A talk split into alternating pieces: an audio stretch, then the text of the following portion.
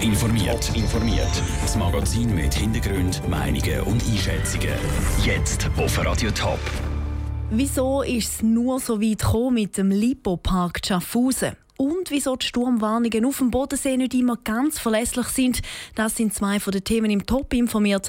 Im Studio ist Nina Frauenfelder. Das Glanzstück vom FC Schaffhausen steht kurz vor der Eröffnung. In einer Woche soll es soweit sein. Für den Betrieb hat der Lipo-Park bis jetzt aber immer noch keine Bewilligung von der Stadt. Seit dem Anfang hat der Lipo-Park immer wieder mit verschiedenen Problemen zu kämpfen gehabt. Michel Porsche. Ja, schon bevor das Stadion hat gebaut werden hat es Finanzierungsprobleme gegeben. Die Bevölkerung hat die Finanzspritze für das Stadion abgelehnt. Darum hat 60 Millionen Bauprojekte noch mehr von privaten Investoren müssen unterstützt werden. Ende August 2015 war dann der Spatenstich. Ein weiteres Problem war die Gewerbsfläche vom Stadion, die hätte vermietet werden Lang hat das Stadion nur wenig Fläche für Läden und Restaurants im Stadion vermieten. Der FC Schaffhausen hat im letzten Dezember trotz allem sein letztes Spiel im alten Stadion Breite gespielt. Die Spieler vom FC Schaffhausen haben im letzten Monat trotz allem ihre Garderobe schon beziehen. Die Eröffnung soll wie geplant in einer Woche sein. Wie realistisch ist denn das Ganze? Im Moment hat der Lipo-Park noch mit dem Verkehrskonzept zu kämpfen.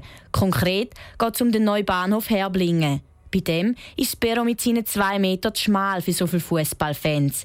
Darum bräuchte es jetzt zusätzliche Auf- und Abgänge zum Stadion. Weil die zusätzlichen Stege beim Stadion noch nicht hat können gebaut werden bräuchte es für das erste Spiel zusätzlich Sicherheitspersonal beim Bahnhof. Weiter bräuchte es Shuttlebus, die die Leute vom Stadion wegbringen. Bis jetzt hat die Stadt Schaffhausen die Bewilligung noch nicht gegeben. Das Eröffnungsspiel zwischen dem FC Schaffhausen und dem FC Winterthur im Lipo-Park soll trotz allem am Samstag in einer Woche sein. Am Montag informiert die Stadt Schaffhausen, ob Stadion die Bewilligung überkommt. Er ist für viele ein Ort der Erholung, der Bodensee. Aber der Dreiländersee kann auch anders, wie das Fazit von der Seepolizei Thurgau zum letzten Einsatzjahr zeigt. Was angezogen hat, ist, dass die Sportler das ganze Jahr auf dem Bodensee unterwegs sind, sagt Urs Eberle, Dienstchef der Seepolizei. Die Stand-up-Paddler zum Beispiel, die haben wir jetzt gesehen, die sind auch das ganze Jahr unterwegs. Aber es sind natürlich auch Berufsfischer, die das ganze Jahr unterwegs sind. Und wie wir ja im Dezember auch hätte können aus den Medien entnehmen dass äh, das Fischerboot gekentert ist und die äh, Berufsfischer fast sieben Stunden im Wasser getrieben sind.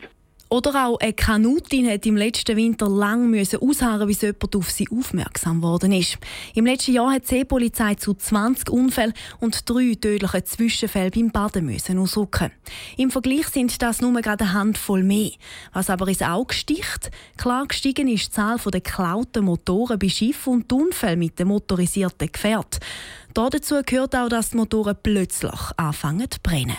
Aber das ist eigentlich eine relativ eine zufällige Zahl. Also wir haben das genauer auch analysiert und bei den meisten Fällen sind es technische Ursachen gewesen, die so zu Bränden oder zumindest zur Rauchentwicklung geführt haben. Alles in allem kann die Seepolizei Thurgau den Seebenutzer ein gutes Zeugnis ausstellen. Das zeigt auch der Austausch mit den Kollegen von der anderen Seeseiten, sagt Urs Eberle. Trotzdem Lohn, wo, trotzdem Lob wollte Urs Eberle allen Bodensee-Fans noch etwas mit auf den Weg geben. Dass die Wetterentwicklung eben immer im Blick haben, dass eben sich nicht nur auf die Sturmwarnleuchten äh, verlöhnt. Die sind zwar sehr zuverlässig, aber äh, da kann auch ganz örtlich können Gewitter zum Beispiel aufziehen. Und darum ist sehr wichtig, dass man halt, wenn man auf dem Wasser ist, das Wetter beobachtet und eben frühzeitig Rettungsgeräte anleitet sind die Rettungsmaßnahmen gemacht, gilt sich so schnell als möglich Richtung Ufer oder auch in Richtung Hafen zu bewegen. Top informiert, auch als Podcast. Mehr Informationen gibt's auf toponline.ch.